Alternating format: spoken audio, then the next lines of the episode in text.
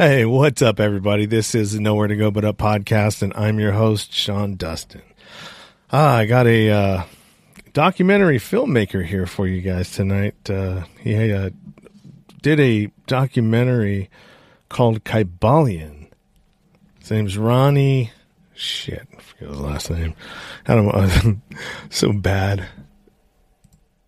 Let's see what it is uh, Ronni Thomas. There you go. Had to go back to the uh, to the old uh, email. So yeah, Ronni Thomas is going to be here uh, talking to me this evening.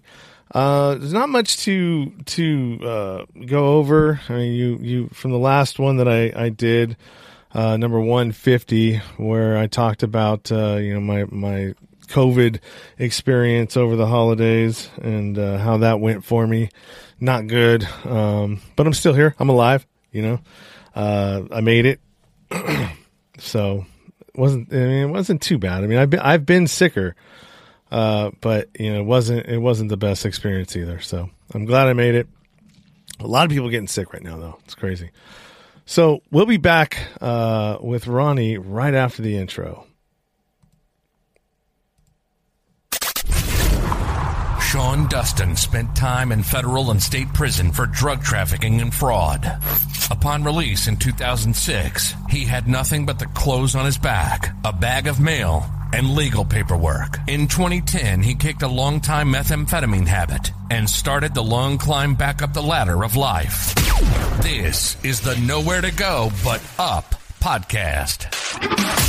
If you want transparency and authenticity, you're in the right place. This is the Nowhere to Go But Up podcast, and this is Sean Dustin.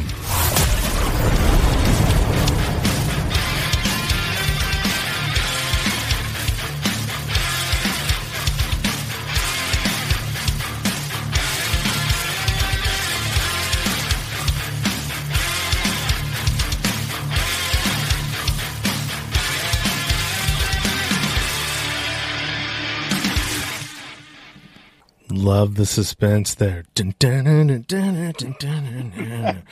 What's up, Ronni?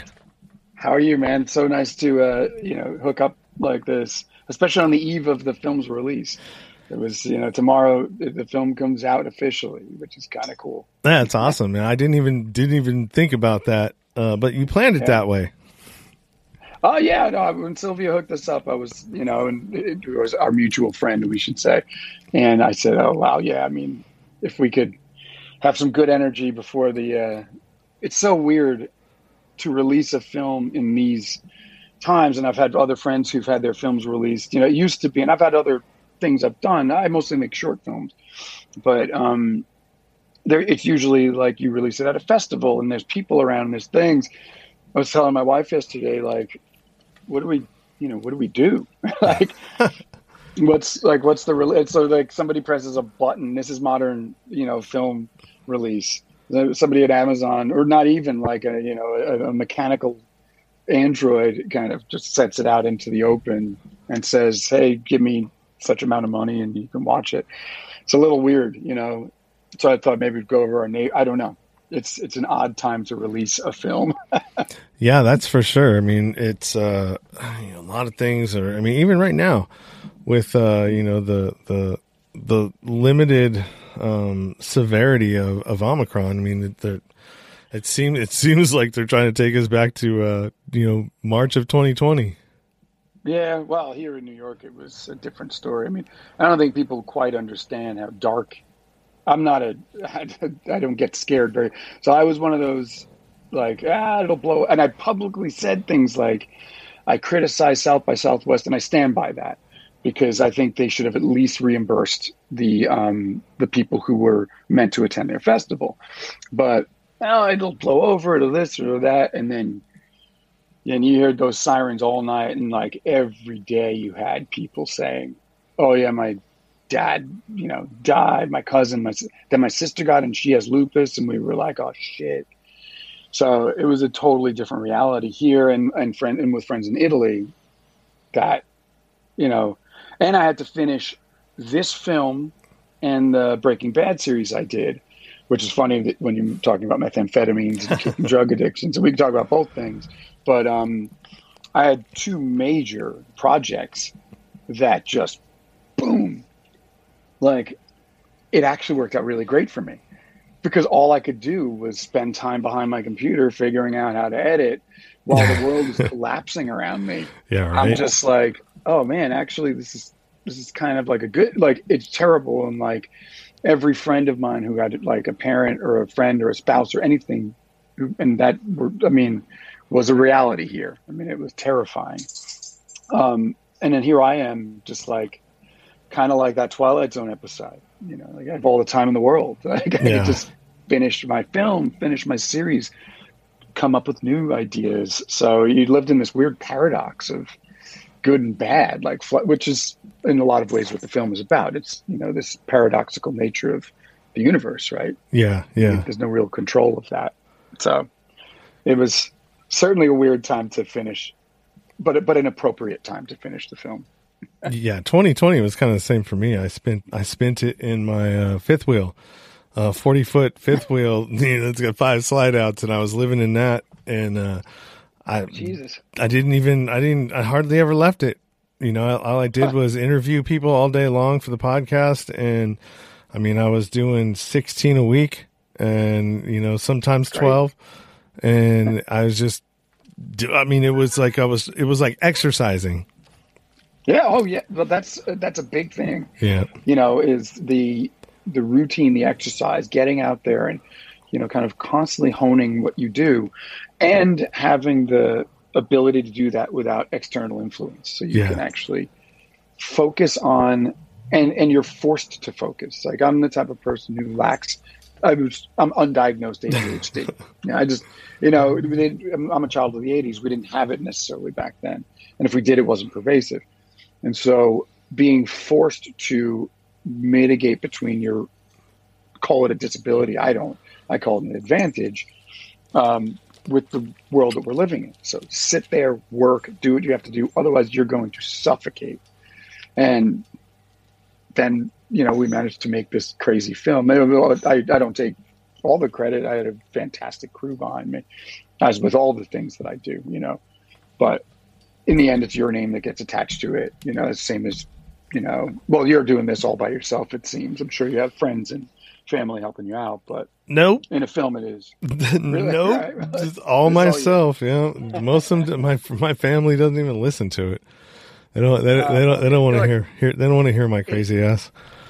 it is so hard to get people to acknowledge content. Like my best friend has not watched my film. And I think sometimes that's because it's like I haven't read my best friend's books, you know, it's like you, because you kind of know the material because you're going through it with them. Yeah, so yeah. I have, you know, a lot of friends who are authors and I don't read their books because That's a well, there commitment. when you were writing it. Well, that's a commit. That's a commitment to read a book. To commit to reading a book is is a commitment, and it's like there's so much more content that's readily available to view or listen to in a podcast oh, format. You know what I mean?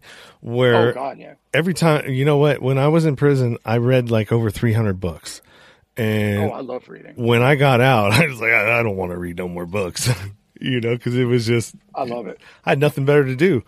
Um, I don't have the when I when I read a book now uh, or try to, I, it puts me to sleep.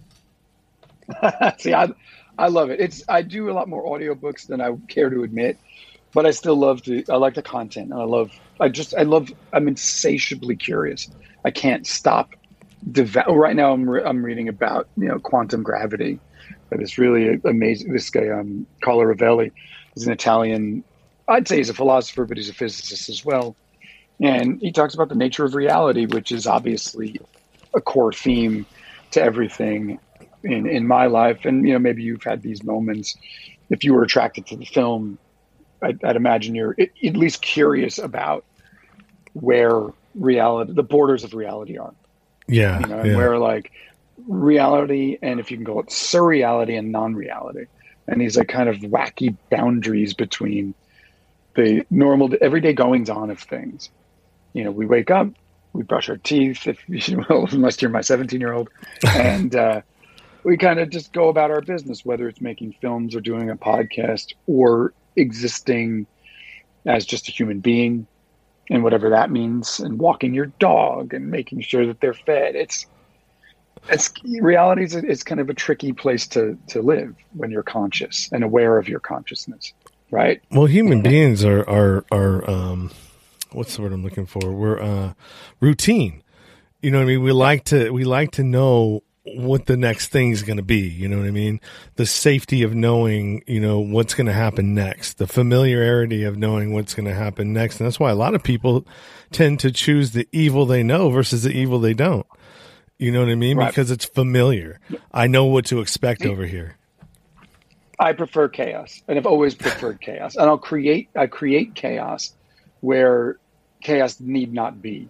Just because you know, just which is I had a frictionless, a frictional relationship with my family as a middle child. Let's just, I mean, you know, even that's routine. Mm-hmm. You're the you're the kind of the cops were showing up at the at the house because I needed to assert I wasn't the older boy like the you know the star child, and I wasn't the younger girl. I was right in the middle. And my mother even admitted she's like, you know, we just wanted a boy and a girl. We had a boy, another boy, then our girl and you were just kind of the leftover byproduct. And I give her credit for that, and I love and respect her for that because I was knew that. But it gave me an appreciation for chaos, which I think the universe, not to go too hippy dippy, but the universe prefers chaos. You know, I mean, we think of things as very ordered, but really, the, the the amount of possibilities are so endless when it comes to the universe and even just our solar system, our galaxy. You know, what giant asteroid could come flying out of nowhere, clip our planet, and send us off course. You know, but it just it doesn't seem to happen that way. You know, it's you know, I just did a series on astronomy uh, for the Franklin Institute in Philadelphia, and the one thing my my issue with I have no issue with science. In fact, I love science, and I'm not like an anti-science person at all.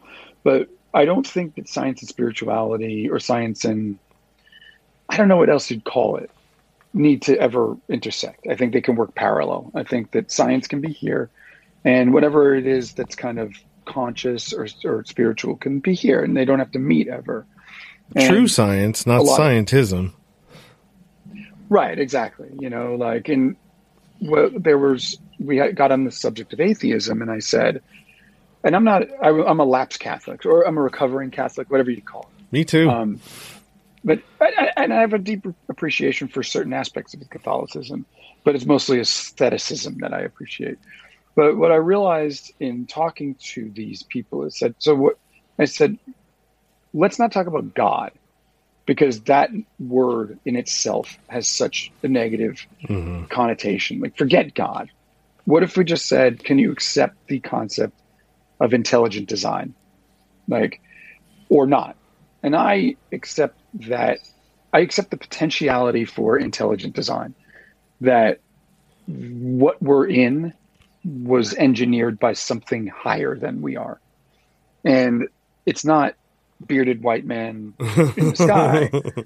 but, but but you say God and people, oh, he's a religious fanatic. Like nowadays, that's what you do. You get you get kind of hooked on these buzzwords instead of hooked on the you know like let's let's get past like go back to communications breaking down right now mm-hmm. like we like we're in the tower of babel because you can't it's it's very hard to communicate an idea without it being extrapolated in so many ways you know language was, was supposed to get simpler and instead it's gotten more complicated mm-hmm. that's where i think the symbolic world becomes really important to me so instead of saying god you say a higher power. Mm. You say a higher power, people say, "Oh, you mean God?" so we're stuck in this feedback loop. No, I mean the universe. no, I mean right, exactly the universe. So you mean the so it's like new agey? No, it's not new age. it's indefinable, and there's not a scientist on earth who can explain what consciousness is. And the best way that I've heard it explained is consciousness is the universe experiencing itself which I think is kind of a beautiful poetic way of of understanding what being it's the universe. Well, we're made of yeah, we're made of we're everything made of the stuff of the universe. Yeah, yeah. And we're conscious of the fact that we're made of all that stuff. So we're just the universe kind of experiencing itself. It's, you know, it's as good as a, as an explanation as I can find. well, I mean, that, we, I mean, a scientist. But we can. I mean, you can go through all the different, you know, civilizations and what are we? How did we get here? I, I don't. I don't buy the the ape theory. I don't buy it at all. We. I don't think that we we evolved from monkeys and apes or whatever you want to call it. There's no way. I think physio- physiologically maybe, but I think again you have to think if, if you think of ourselves as a lot of different components, right? So, like, if we're a physiological entity that, you know, evolved from some form of primitive ape in our physical body, but then how does that explain consciousness? Mm-hmm. How does that explain the awareness of who we are? So I, it, it gets really complicated, and I don't. I have no. I have zero beliefs like I don't I don't believe anything because I think that belief is kind of a shortcut.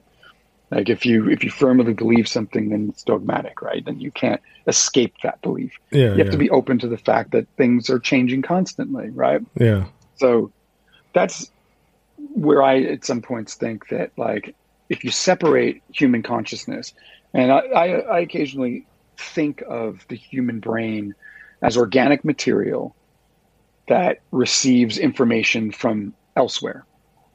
Um, and we talk about these themes in the film that like it's it's a what yeah, I guess you'd call non-local consciousness. So you, Sean, are sitting there experiencing the world as a physical human being, but you're also a, there's an alternative version of yourself. And anyone who's taken psychedelic drugs, which you know I'm not ashamed to admit that I do, yeah, you experience it. You know, oh, I'm, I and again, I, am gonna I'm gonna backtrack. Psychedelic um, substances because I don't consider them drugs, and I don't think it's fair that they're considered drugs Mhm. because they're non. I don't know anyone who's addicted to mushrooms or anyone who's addicted to DMT or addicted to LSD. Yeah, Yeah, a good trip will make you. It's not going to make you want to do more. That's for sure. It's You're going not to make going you sit on it for a minute. what did I just go great? through? but but doesn't that make you think? You know, and if you, I mean, I understand you probably you've done mushrooms and you know, your relationship with methamphetamines, I imagine, was a much more destructive. Um, it's almost like you know, uh, the, the the beings in the cave. It was Mhm. a Plato or Aristotle who had to fit just you're just looking at the wall, watching the flickering of the lights and your shadows, instead of the complete reversal of that, which I think psychedelics. Not to advocate for psychedelics because there's a lot of people it shouldn't be for, but I think the right combination of psychedelics can awaken something in you that will, you know, like get you moving forward in a path that's only yours. Doesn't have to be anybody else's, you know. The best way I can explain what you just said was one is evil and one is love. Yeah. You know what I Yeah, you mean? can Psych- break psychedelics. When whenever I take have taken those, it feels like I'm wrapped in a warm blanket of of just like goodness. You know what I mean? Yeah. And and and well being and and oh man, all right, I feel great. Like I, f- I feel safe. You know what I mean? Yeah. and methamphetamine was was a i mean it was i believe and from what i've experienced and i've i've experienced some stuff um where like there something was on top of me while i'm trying to wake up holding me down and methamphetamine opens the door or the portal for um evil entities evil spirits to come through Huh. Yeah, it's a, it's a yeah, it's a demonic kind of drug, and Yeah, I, I mean, felt yeah, I, I felt that you know, I felt like I was possessed for a while, and you know, once I But- got out of that, I was like, I you know, it took me a while to you know go and revisit it and think you know look back on certain situations and try to make sense of them. Yeah, I think we're also putting language like evil's just this kind of term that we've created, right? That doesn't, I mean, we, we use it irresponsibly nowadays and we use it all the time when it's you know we, we're we're just looking to vilify people constantly or vilify things constantly when really it's just the human experience, right? And we're we're we're at a stage, I think, in the collective consciousness where we're unable to just be all right with the fact that we're going through the same things our ancestors did in you know more advanced society. Mm-hmm. and, and and we have more things assaulting us nowadays. Doesn't mean they're evil. They're assaultive. Um, the drug in itself isn't evil. The effect of the drug is incredibly evil and i've seen it for myself and i've never expected to see that. Um, because being from new york city you know of course we saw the heroin epidemic you know back in the 1980s but to us you know as a kid everything's a joke, especially if you're like me. I mean, everything's still a joke to me. I don't take anything too serious. But when when you're a kid, it's like, oh, look, you know, we'd play junkie bingo, and there, you know, you'd drive down 42nd Street if we're going to my dad's Christmas party, at, uh, you know, at his at his office, and be like, oh, we got a junkie, we got a prostitute, we got a guy passed out, we got, you know, and you know, it's fair to make light of that to some extent, but it's not fair. These are people who are struggling and yeah. they weren't even given the tools that they needed to get through what they got through. Now we're starting to finally realize that, that, oh, wait, these people are, you know, they've been given poison. Uh, did you see Dopesick? Have you seen that? I'm, I'm on like, I'm on like episode four. Oh man, does it make your blood boil? Well, you know, I was hooked on I was hooked on pills, on painkillers for for oh. seven years and you know it uh yeah well i mean it i think there's i think there's parallels to that and what's happening right now you know with the May, market I, I, I, to me it's apples and oranges i mean yeah. like that's that is like and I, as a filmmaker, I'm aware that people dramatize things, and they, you know, like you have to. And Michael Keaton, you can't get better like you're, you're going to empathize with him. His performance is fantastic. You're going to be drawn in. That's part of the charm of film and the arts is to kind of like get you on their side. But I think in that situation, especially knowing people like yourself who have gone through it, who you never expected um, were going to be there. You know, like one of my best friend's dads, who was like a hero of mine. Like mm. I thought was the greatest guy. And he's so straight and narrow and clean cut wound up on heroin because he had taken oxycontin. Yeah. And just like spiraled out. And we were like what the heck like how could this have happened? And how terrible is this? And there it is you know here here's this guy now who's just irreversibly hooked. Yeah. And then you watch something like that. And again even if maybe it's even hyperbolic maybe they're just being dramatic but you do get you can't help but feel sympathy. And and when I was doing the series for Breaking Bad, and we were talking to the really hardened police officers, that was pretty nascent with them, and they said the same. They reflected the same thing back that like, how could you know, you have to have sympathy for these people. And you know, you go from straight A honor student to shooting it out with the police within a matter of six months. Something's wrong. Yeah. Um, and you're talking hardcore Midwestern police officials telling me, you know, you have to feel sorry. Like there's something wrong. This is not the place they wanted their lives to end up. So, yeah, I mean, it, it, it, it was it was tough. I mean, I was coming out of, you know, 18 years of a meth addiction, and then you know, one year after getting out of prison, starting that thing you know, and, and well, no, now was what was it one year? It was, it was a little bit after that. So after 2010, so four years after getting out, uh, started playing softball, got injured. They and and it, here's the thing is that it was in my it was in my uh, my uh, my medical record because I'd been with this particular you know Kaiser Permanente for you know since I was born, and so it was in there that I was an addict. And she saw that and she said, "Well." I can prescribe these to you if you'll just sign off that you won't sue us if you get if you get addicted. and so I'm insane? like, yeah, and so I'm like, well, shit, I'm, I'm, I know what they are, and I want them, and so I signed it off, you know, and then it was, you know, there was a point where I was buying, spending five hundred dollars extra a month, uh, you know, Jesus. buying buying more, And but Sean, like that's you went on the roller coaster because you went from highs to lows, right? Well, here's the thing: is that I could function on this. That's the difference. Really, methamphetamine, oh. I couldn't function, so I would do it. no matter every which way I tried to do it, and, and trust me, I tried a, a, bunch of different ways to do it, and and every time it's just same thing. Boom. You know what I mean? It's just like jumping, jumping off, uh, you know, trying to jump further than you're you can, and you know you're always going to hit the ground and never hit the water. Um, that's kind of what it was like. And finally, I just, you know, yeah, it, it, it is amazing. It's just, it, it, there's just, you know, when you get hooked on something, you get hooked on something, you know, and it's really difficult to, I mean, even, you know, when you have some distance away from it, it you know, triggers and, and things like music would always trigger me because I'd spend a lot of mm. time high driving my truck, listening to music really loud. And so every sure. time there would, you know, music, it brings you back to places. You know what I mean? Like food, food's yeah. the same thing. And, uh, you know, I, I couldn't listen to music for like a year, a year and a half. Yeah. I just, everybody always why are you always listening to talk radio? I, I just can't listen to music right now. yeah. It's funny. I was just talking about music being, transport like transportive yeah. where you can just you know in my level and i'm also a musician and i've also you know been a composer and all this other stuff and it's just music but music is my first love. And it's chuck d just posted on twitter and he's i, I love chuck d.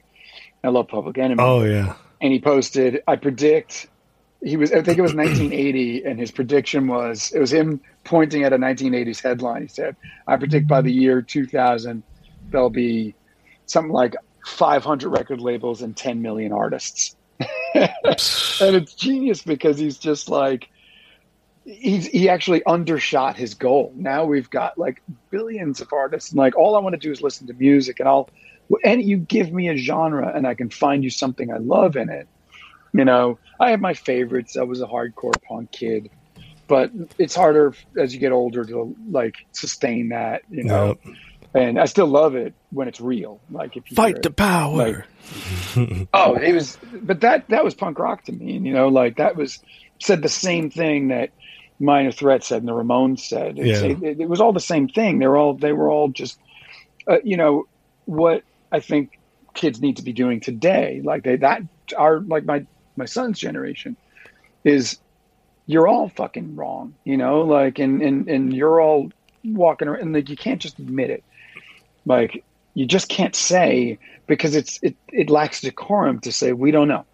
You know, every nowadays everyone has to know everything instead of I guess the old occult ideology of we're we're learning. You know, like that's what I like about the occult is the no, notion that it's it's al- alchemy is is in a constant state of learning. Mm-hmm. It's there's there's we never they never reached the final perfection. Science comes from ancient alchemy, right? Mm. I mean, chemistry comes from alchemy. That notion of just combining things, combining elements, and seeing what happens.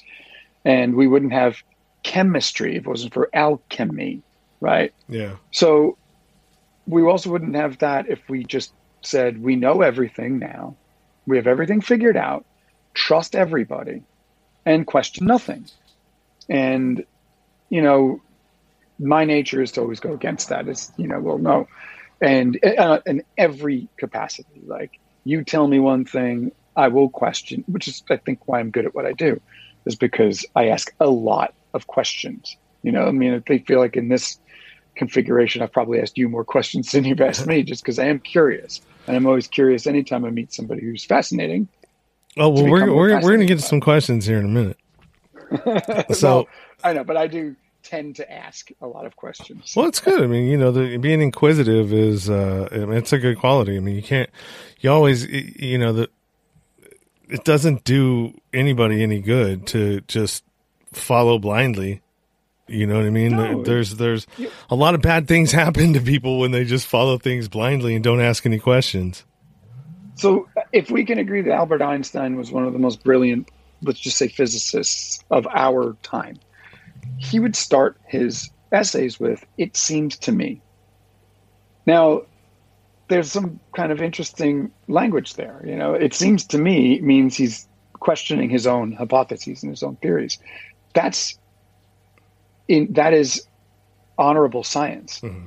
It seems to me, and um, I think Faraday and all the like every great scientist, when you theorized, was it seems to me, or it appears to me, or in my, uh, you know, from what I've observed, it's it's always subjective. It's it's open to flaw, and and they always left you with, oh, maybe this is wrong. Maybe this isn't quite correct. You know, and there needs adjustments. And so, if Einstein could admit that he was potentially wrong, and he would often say that, you know, he, his theory of um, general relativity was the was the was the birth child of his theory of special relativity because it was incomplete. He, there was there were there was a there was a problem with special relativity, and without going into it, he needed to fix that problem. So he came up with general relativity because he questioned himself, and then questioned that, and questioned that. The questions are what motivates a good scientist. well, in conversation too. I mean, you got to be able to, you know, that's what you know when you start talking about, you know, some of the like anything, you know what I mean? To be able to debate back and forth and to come to different conclusions and like, oh, okay, maybe, maybe I was looking at it wrong, you know, and be, or, and, and, be, and being open and open, you, you have to be open and, and not set necessarily in, in, in your thinking and how, just like you were saying, you know, it's like you can't be so, so married to something that everything else you know what I mean? You can't see anything else. This could all collapse. Everything that we know and perceive and believe could all collapse upon itself at any moment. Entropy, the scientific principle of entropy dictates that. It won't because it hasn't happened by laws of probability, but it could. Mm-hmm. And that's the quantum reality too. It could collapse. Even science acknowledges like it could potentially go this way. Like it doesn't have to react. Quantum is there are no definites. The future is indefinable. You know, it's probable, but it's indefinable. So well, I'll, tell, I'll tell you what. Leaving that open. if the grid went down, shit would start getting real. See, actually, it's funny you just said that. Like, I actually think that is an interesting way out of where we are. If so? you want to get dystopian, like I do, because as an op, so I consider myself an optimistic cynic. That I'm, and I'm extremely optimistic because I believe that we're capable of, we have the potential to love, care, take, you know, be open, be honest, and be real. But we, you know, we're assaulted by all these like external factors, right?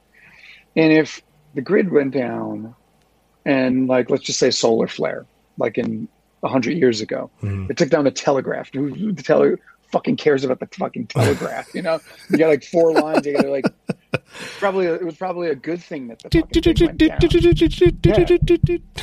some poor asshole with like perpetual carpal, dude, his ancestral lineage is like pointed finger. Oh, my fingertips bruised. Like, and he was like, God, thank God that went. That was a bad idea.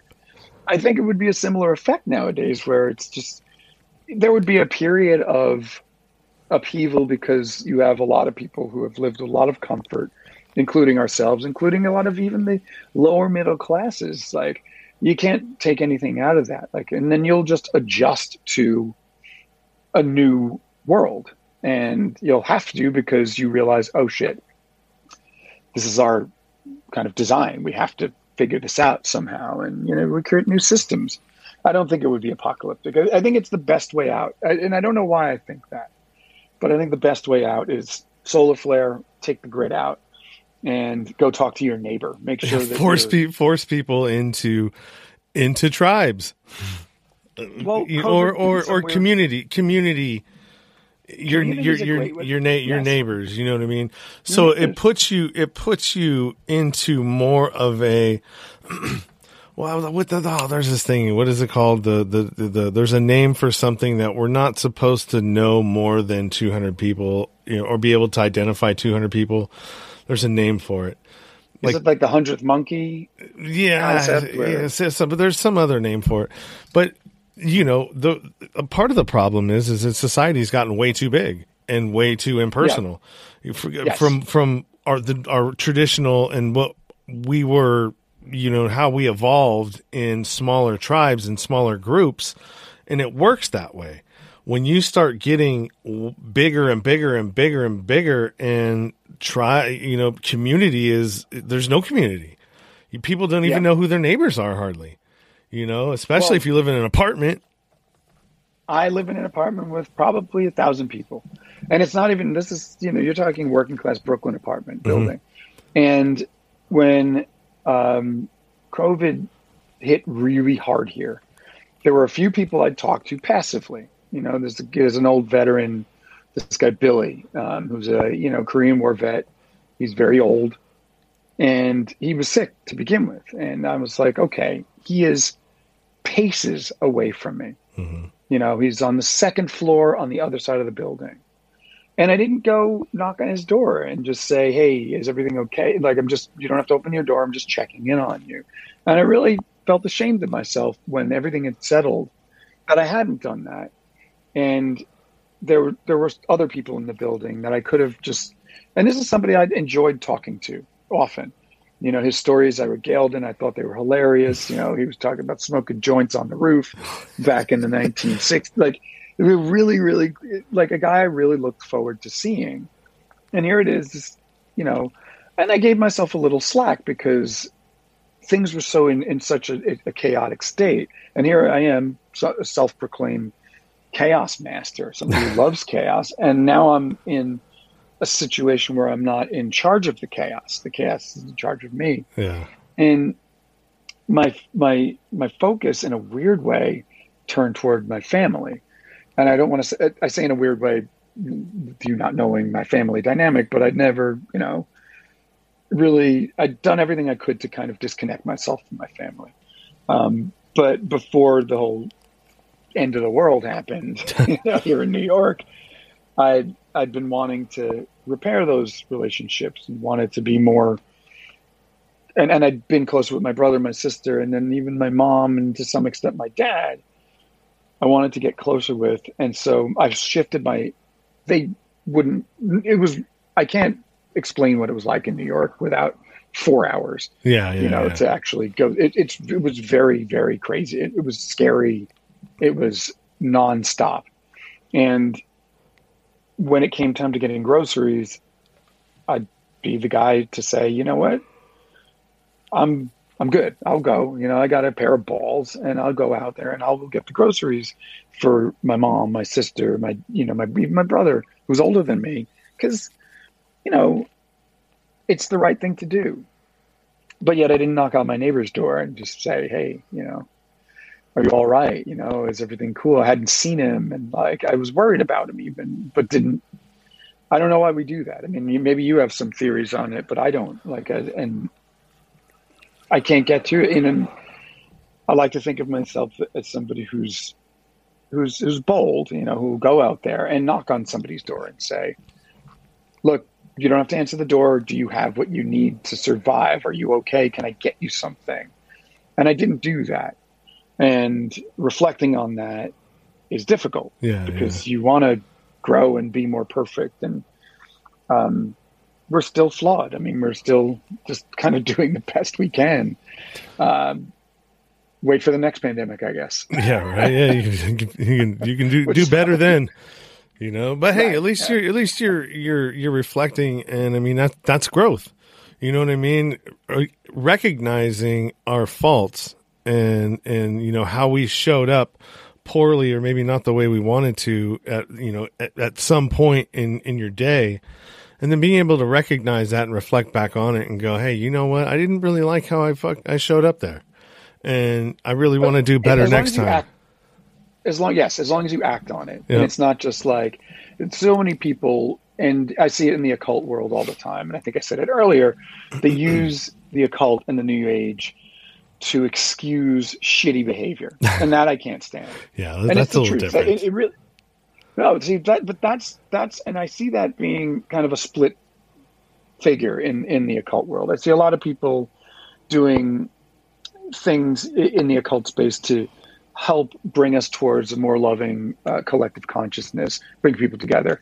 And then I see a lot of guys like, well, you know, oh, I'll just, you know, cheat on my wife, leave my wife, you know, I could do this, but, but because that's what the universe warranted. Why should I ignore the universe's calling? And they go very airy fairy with this stuff. And it's like, you're just using, I think like Alice, Aleister Crowley, who's like a famed occultist. Yeah. He's, just, he's that kind. It's like, you know, like you're just a you're just a degenerate like you're just you're using ancient you know deeply spiritual practices to benefit yourself in a way that because we're a puritanical society right? Yeah, and like and, and and that's not good. Like we shouldn't be. And i'm against pure puritanical ways of thinking you know you it but using a system of beliefs to kind of enforce your own shitty belief system i think is bad. You know Oh, yeah. you shouldn't have an agenda. Well, you see, and- you see, a lot of "Oh, people. well, the universe told me it was okay. No, it's not. That's total bullshit. Like the universe didn't tell you to do something that was going to negatively affect the people that you're around for your own benefit. Well, there's always going to be predators, and there's always going to be Yes. prey, and Yeah. you know, a lot like uh, you know yoga yogis. Um, that Sure. world, you know, you there you have the other, uh, you know, anytime that you're you're you put yourself on a like you're up here and you're preaching to your to your pulpit or your people and uh, there's always room for for uh you know people to to behave badly you know or let it get to their head or turn it into you know oh to whatever it ends up it always ends up being that the the guy's screwing every uh, all the everybody. And so Yeah, well, well, right. It's everybody wants to get. The, it's it's Stalin. You Yeah. know, it's it's that whole communistic pr- principle of well, we're all on the same. It's China. You know, it's like we're all on the same playing field, except the social elite and, Yeah. and whatnot. But that's what, and I mentioned it earlier. Why initially I didn't want to do this film was when it was first approached to me. There's a few reasons that I, that I didn't want to do it. Was because there's the potential to become guru, guruistic, right? Mhm. Like you don't ever want to do that, and and you, you you don't ever see it coming. I think I think a lot of these cult leaders and a lot of these people who, like we're saying, I don't think they. It, it's almost the same as your methamphetamine addiction. Like you don't see it until you realize you're addicted to the attention you're getting from the people you're uh, you're, you're preaching to, and before you know it, you're Jim Jones, and Yeah. like there's no other way out of it. But not that I thought that that would happen, but you know, Yeah, well, you Yeah. The, the, so you're saying is that you don't think that they set out to do that, but through whatever it is and noticing the power that they had over people, it's like, oh, I can do this, or maybe I can It's do this. Let me try this. You know what I mean? Let me see what I can get away with over here.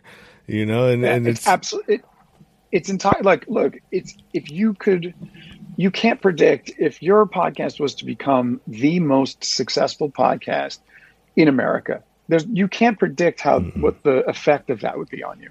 You don't know. You could say oh i would just be any old guy. You know i'd still be sean and that's all there would be to it. But you you can't predict that. Mm-mm. you know you may turn into a like that may be the greatest addiction that you've ever had that you've got followers you know and i think that in a lot of ways that's the world we're living in is that's Mhm. the ultimate addiction is that people listen to what you say and hear what you want to say and being i've always an tried to remain being an inf- right Mhm. isn't that addictive Yeah, say like yeah. oh look at boom, boom, Look how many followers I these have.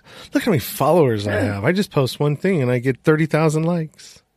yeah, Yeah, it I've. You get a little seven- dopamine hit every time you get it. You go, ooh, that feels Oh, good. look, we're all we're all guilty of it, but fighting against it, I think, is is as I sit here with a martini, but like fighting against it is, I think, an important um, an important factor in the whole thing. But uh, the the few originally when the guy who invested in the film had come to me to say, "Hey, would you like to um, make a film about this book?" One, I read the book and I was like one I, I didn't think it was that gr- like i didn't think it was really i didn't see it immediately. And i didn't know how you would take that and make it into a film. But it also seemed as i looked at the fan base and the people who were so ravenous about this thing it seemed like it, it was a bit cultish, Mhm. and that there was a at least a cult of personality around it that I was uncomfortable with, because I think that it's better to you know I there were the seven principles as you call them Mhm. were things that I kind of understood from early childhood. I didn't need anyone to teach them to me. I was I'm an accidental Buddhist. Like I don't need Buddha to tell me to be, you know, to do those things. So I was, I, I originally was just like, I don't think, I don't see a way that this could work, you know, and like, and and he came back and he said, you can do whatever you want, and you can do it however you want to do it, and you have complete creative freedom. And you tell an artist they have complete creative freedom, and there's, there's not an artist on earth who's not going to take the bait. And so Yeah, I yeah. took the bait, and I said, okay, and I didn't, I didn't. When I took the bait, I didn't have a plan. Like I didn't know what I wanted to do. I just kind of sat on it, and then you have that imposter syndrome. Oh, Next thing you know, I'm in Egypt, like, and I'm like, what am I doing here? Like, holy shit, what the fuck am I doing? I'm in, I'm, I'm climbing the pyramids, and I have no fucking idea what the hell I'm doing. Um, but I think that's the best place to start, is in like the the deconstruction of the architecture. Like, what am I doing here? And then you you you you eventually land on the ground, like, Yeah, yeah. and you and you start putting that back together, you know, and reconstructing it in a way that actually, hopefully, hopefully, people can react to, and, and anyone I'd show the film to seems to enjoy it or at least get something from it. Yeah. It's not a party film. You don't throw you don't throw a party and show it. you know? Yeah, yeah. Well, we have a clip of of the first uh the the the center thing the the it's almost like the break in in chapters or or Yeah. whatever you yeah. I call it I call it the alchemical wedding sequences, and I don't know why I call it that, I, but I'll explain. All right, so let's add this to the stream. We'll go like this, so we can hear so we cool. we can hear you. So I'm gonna go ahead and and play this.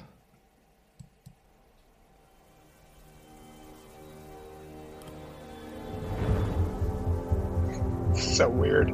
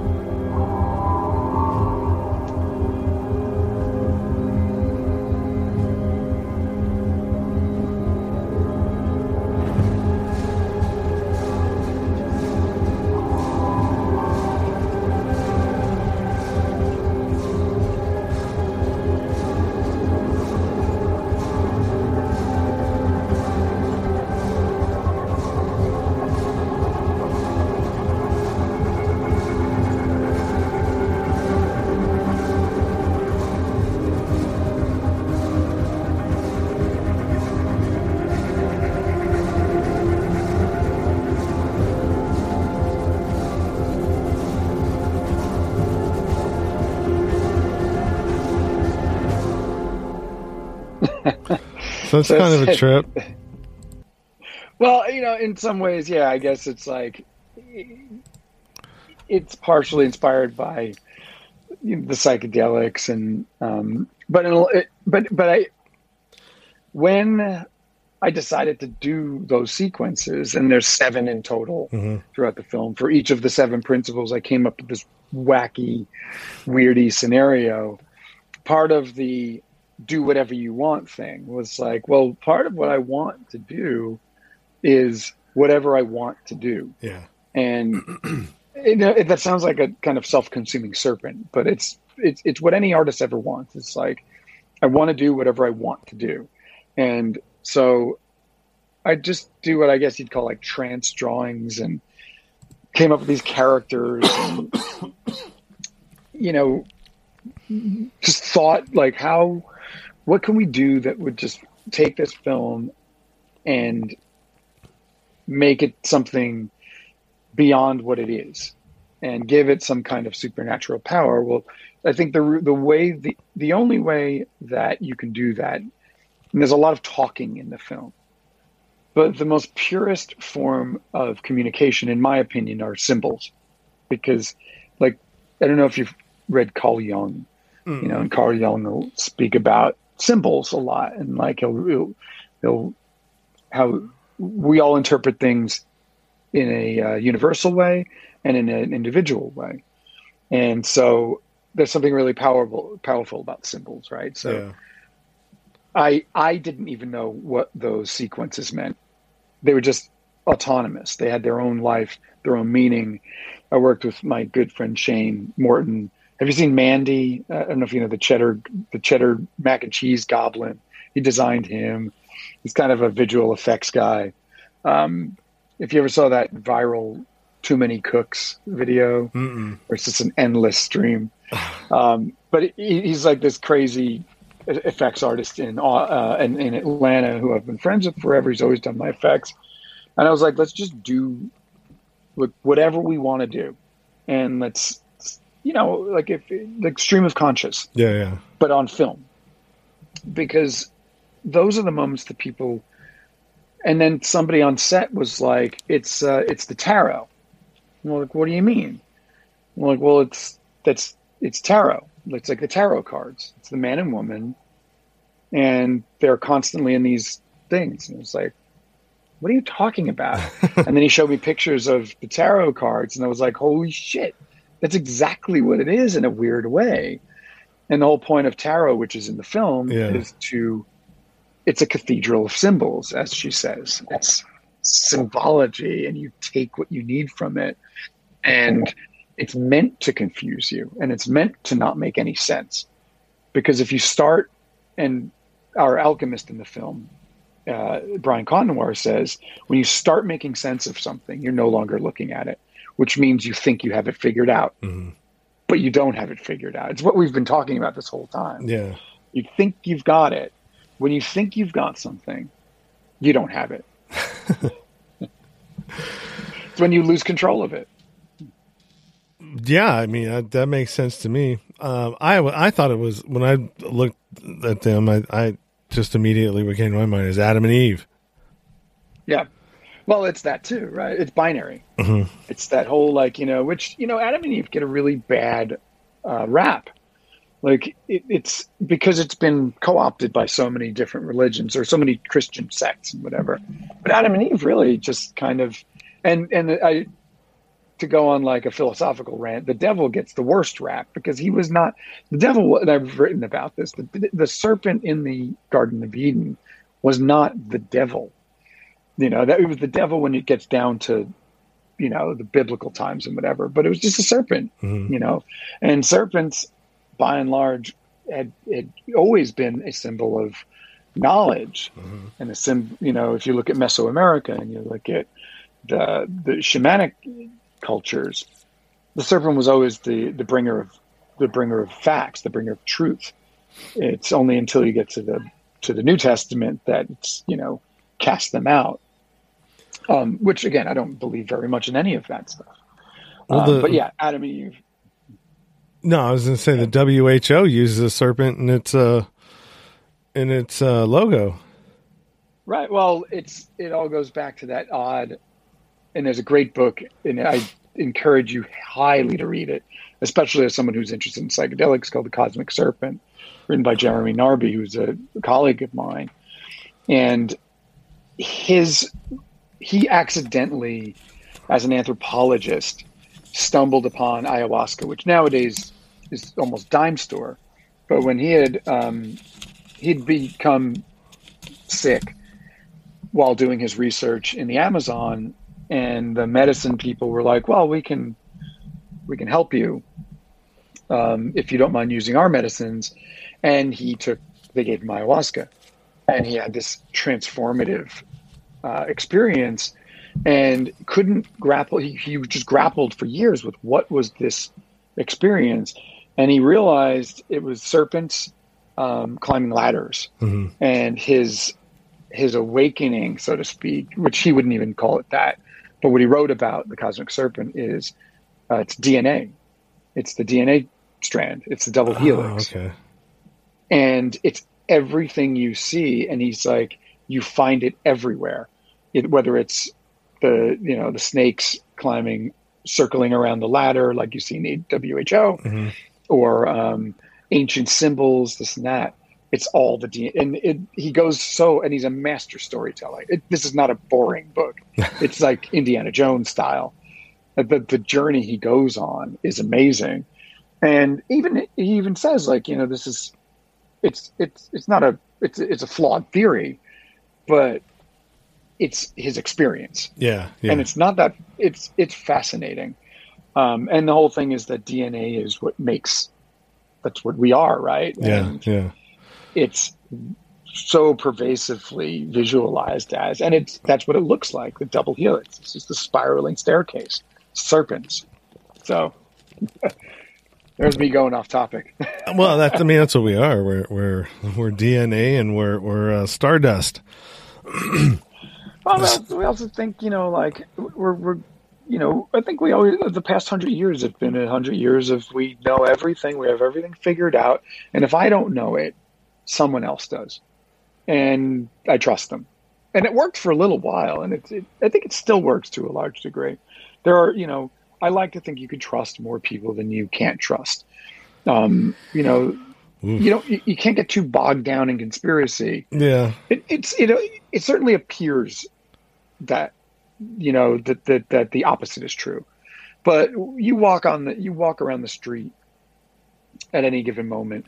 I always say like i've never met a person i didn't like but i've met people i hate.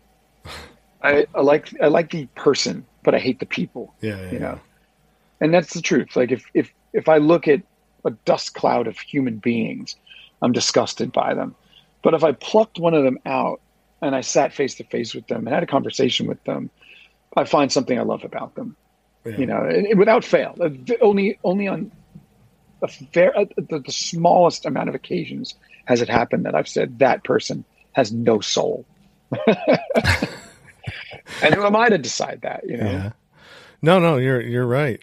And Kybalion is the film, and it releases tomorrow. yeah unbelievably So tell everybody where they can find that because we're coming up on an hour, and I have a six Yeah. uh, six p.m. I gotta I gotta run straight to Yeah, after this. man. It's honestly, it's all digital platforms: Amazon, iTunes, Google Play, YouTube. Um, it, but you know, for now, it's behind a pay. Like you know, it's a, it's for sale. Um, I believe there'll be DVDs available if you're in, you know, still into physical media, which I personally am. And uh, you know, I, it's one of those films I think people are going to hate or they're going to love. Yeah. I don't think it's. I don't think there's going to be an in, in between. I hope that you fall into the latter category.